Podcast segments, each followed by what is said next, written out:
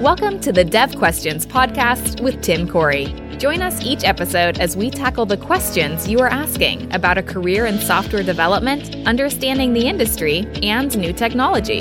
If you're just starting out or you want to grow stronger as a developer, this is the place to get your questions answered. Now, here's your host, expert developer and online educator, Tim Corey. What parts of C Sharp are obsolete? Should I even learn the .NET framework? With .NET 6 coming out, this question is coming up over and over again about what versions are obsolete or which ones should I not learn or which ones should I ignore. So let's talk about the different versions of .NET and which ones you should learn and which ones you should just bypass. Now, let's look first from a business perspective. This is important. When you are learning C Sharp, when you're growing in C Sharp, when you're improving your C Sharp, most likely it's because you want a job. Now, some people don't want a job. They just want a hobby. They want to do something for themselves, or they're just, you know, having fun. And that's fine. And this might not apply as much to you, but it's still good to know these things. So, for the people who are looking to get a job, you got to think from a business perspective about programming because when you are learning programming, the the thought is the latest and greatest stuff, the coolest stuff, the stuff that you really uh, find the most fun in. And with .NET 6 right around the corner, this is a great time to be thinking about the latest and greatest stuff and the new stuff that's coming and the cutting edge. But that's not what business thinks about. A typical business. Let's talk about not a business that's starting today, not a startup, not a a business that's been around for less than a year, but a traditional business is going to be one that probably has a number of years into .NET, maybe 10 plus. And if that's the case, they probably have an application built in the .NET framework. At the time, that was cutting edge when they started out. But 10 years later, a million plus lines of code, many, many millions of lines possibly, of code that's not an easy ship to turn. That's not something where you say, okay, we're going to take a weekend and upgrade from .NET Framework to .NET Core.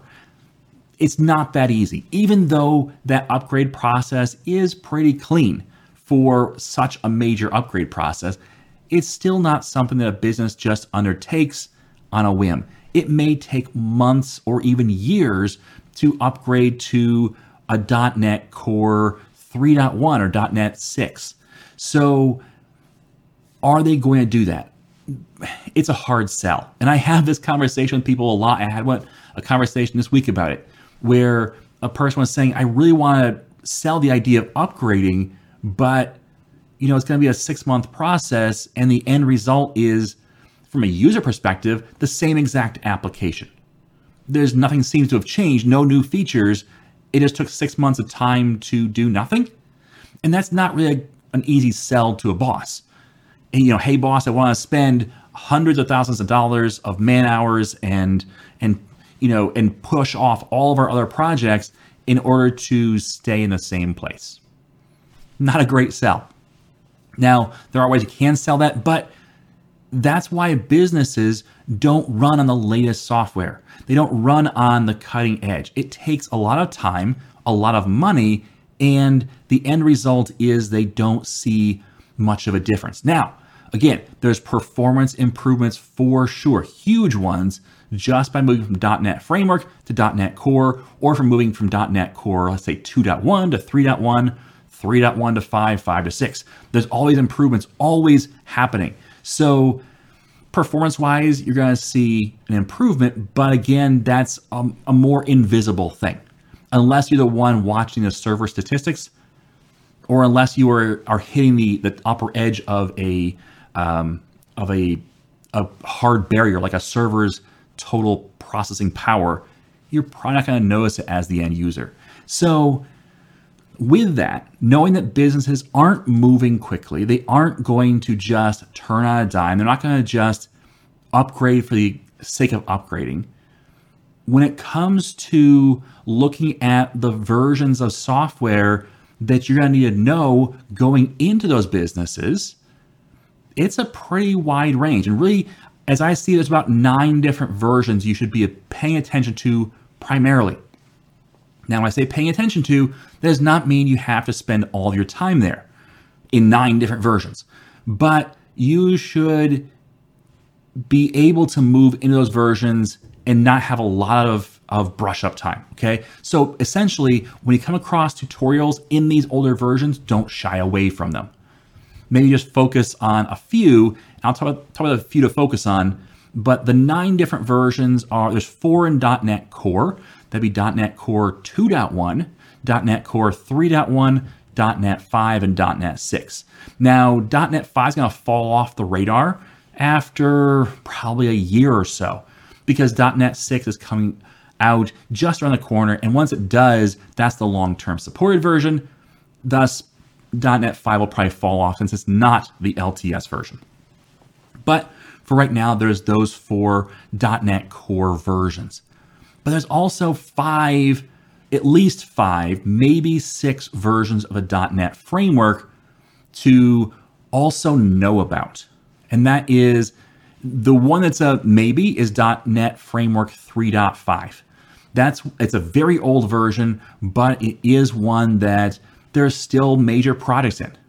But then .NET 4 for sure, .NET 4.5, .NET 4.6, .NET 4.7, and .NET 4.8. The latest version of .NET Framework is .NET Framework 4.8. So that's the one that be installed on Windows 11. So when you get your cutting edge machine, that's still going to have .NET Framework 4.8 on it. And there's a key point here to remember that Microsoft is still fully supporting .NET Framework. That does not mean they are putting new upgrades out to it. Does not mean they're going to be adding new features or changing how things work or bringing the latest features from .NET 6 into .NET Framework at all. They're not doing that but they are still supporting the operation, the running, the helping you if you have a problem with .NET framework. So that's still being supported, will be supported for a very long time, which means that as a business, you don't have as much incentive to move off of .NET framework because it's still supported and will be supported for a very long time. So again, there's some major versions you're going to have to know about. Now, which versions should you pay most attention to? Well, the cutting edge is always good. Knowing the cutting edge, because if you do get into a startup, if you are asked to create a new project today, uh, .NET 6 is the way to go. So .NET 6 is is the thing to know going, going forward as the cutting edge. That's definitely one to know. Also, though, know .NET Core 3.1. If you know that, you know the, the rest of .NET Core, essentially. You'll be able to handle most things .NET Core. But then also know the .NET Framework. What version .NET Framework isn't as important if you do 4 or 4.5, 4.6, 4.8. Um, not as important because the there's not a ton of movement there that will cause problems if you have to back up. You'll learn a few things that you have to lose.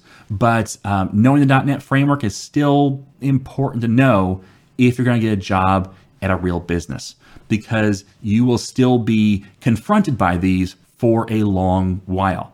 Now, do you want to be? Probably not. And you know, it may be a choice where you say, hey, I'm going to limit my field by just saying no .NET framework stuff. That's perfectly okay. You are narrowing your field of potential options, but you are saying, I'm going to stay on the latest version or a later version of .NET rather than just the .NET framework. It's up to you, but when it comes to actually learning from tutorials, so I have a lot of tutorials out there. I have 300 plus on YouTube, and not all of those are in .NET Core 6. In fact, right now, I don't think any of them are. Um, I'm getting some soon, but most of them are in older versions of .NET. By older, I mean .NET 5, .NET Core 3.1, or even .NET Framework 4, 5, 4, 6, 4, 7, 4, 8. So, should you not watch any of those? Should you not? Should you ignore all those? Well, no. And here's the reason why because the C sharp code in those, for the most part, hasn't changed. Now, yes, user interfaces have changed. So if you're watching a UI project, yes, there'll be some major changes. If you're looking for, for example, MVC, well, MVC for .NET Framework and MVC for .NET Core are pretty different. Now, the actual MVC portion is pretty similar, but the setup, how it works, what the you know built-in dependency injection and app settings and all the rest for .NET Core versions or .NET you know five and six versions, those are different than uh, web.config is for the uh, .NET Framework MVC. So you might want to learn both or at least be exposed to both, but then pick the one that's going to be what you most want to focus on going forward. Okay. So there is a little bit of differences in UI. And if you say, hey, I'm focusing on .NET Core and above, well, then you wouldn't watch a .NET Framework MVC project, but you would for LINQ. LINQ hasn't changed that much. And so, yes, maybe some new features, some new tweaks, but you can watch a .NET Framework video on LINQ and follow along in .NET 6. It'll still work. Um, the same is true for most actual C Sharp stuff. I have videos on Dapper. That stuff will work whether it's .NET Framework or .NET 6. Same stuff. So there's a lot of things that transfer over. Um, with my um, my course on Foundation C Sharp, where I walk you through from you know the start of just installing Visual Studio all the way up through you know career development in C Sharp, basically taking you through junior level or maybe even mid-level C Sharp developer um, from start. Well, that I started with .NET Framework, and I didn't change until we got to the UI projects and said, okay, now we're going to change to .NET Core because now it matters. Until that point, it didn't matter. You can follow everything in .NET Core or in .NET Framework. It'll work the exact same way. So for six modules, we go through .NET code, and it would not matter if you're in .NET 6 or in, well, actually .NET 5 or in um, .NET Framework. So those still apply, even though it's an older version. And I've debated do I even upgrade it or not? And I actually am going to. I'm in the process of upgrading that to the latest version. We're going to cover um, .NET 6 pretty soon in that course. If you already have the course, don't worry, it's free. Um, you get the newest stuff for free. But there are some changes in .NET 6 that we'll have to look at compared to .NET 5 and below.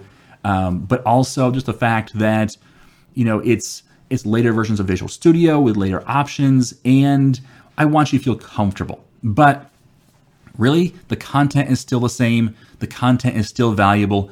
I'm going to keep those videos in the courses, the older videos, because they're still valuable, even though they're in a .NET framework. So don't just discard tutorials because they're .NET framework. Look at the content and see. Now, there are some things that you should avoid when learning C sharp.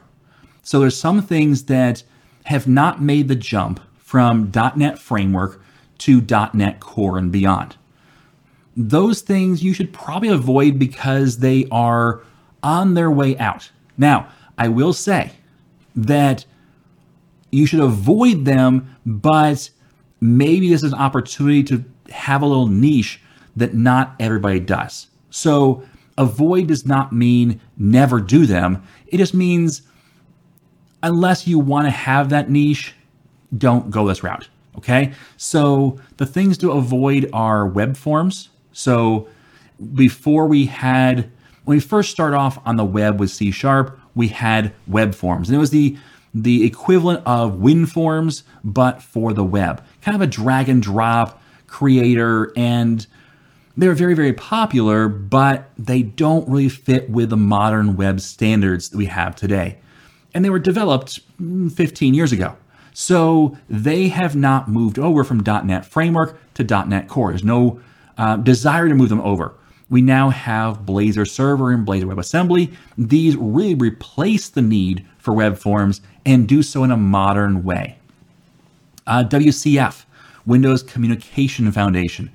This is a, a pain point. There is a WCF core that's an open source community project, not a Microsoft project, but a community project that they're working on to replace WCF with a .NET Core version, but don't learn the .NET Framework version unless you have again that niche need.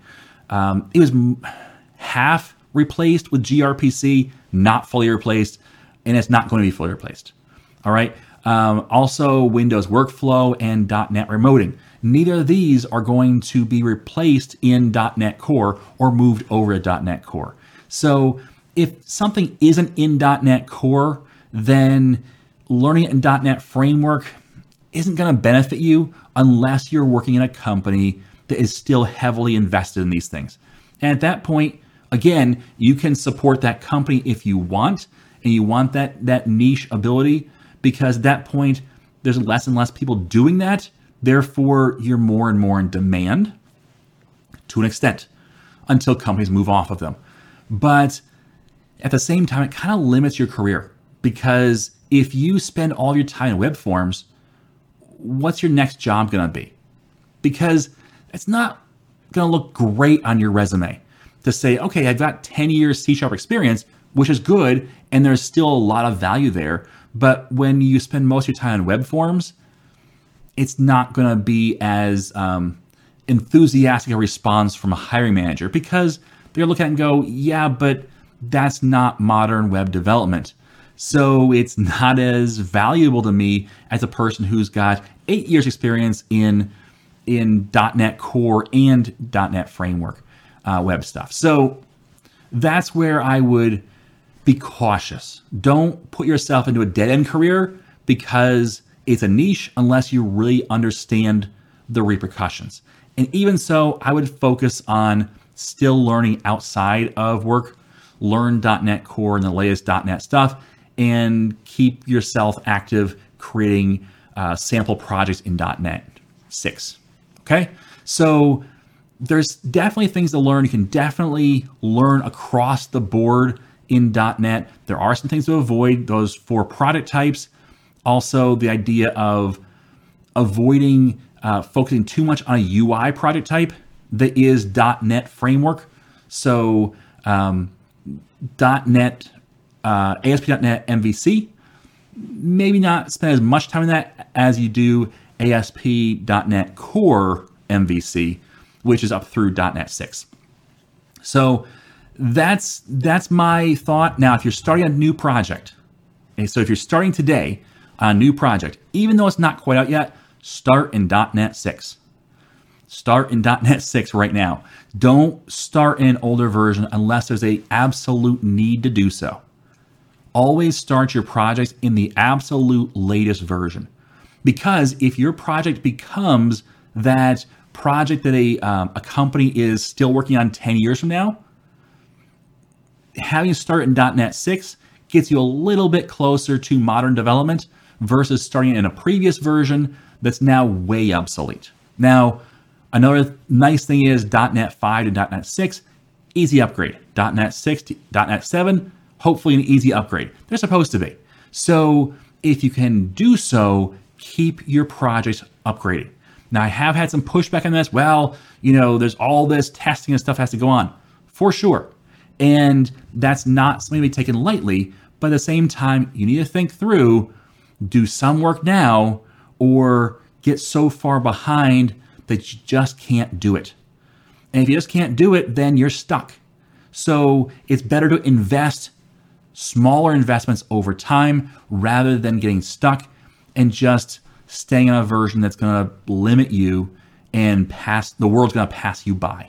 All right. So that's my thoughts on uh, what's obsolete and what's not in C Sharp, what you should learn and what you should avoid.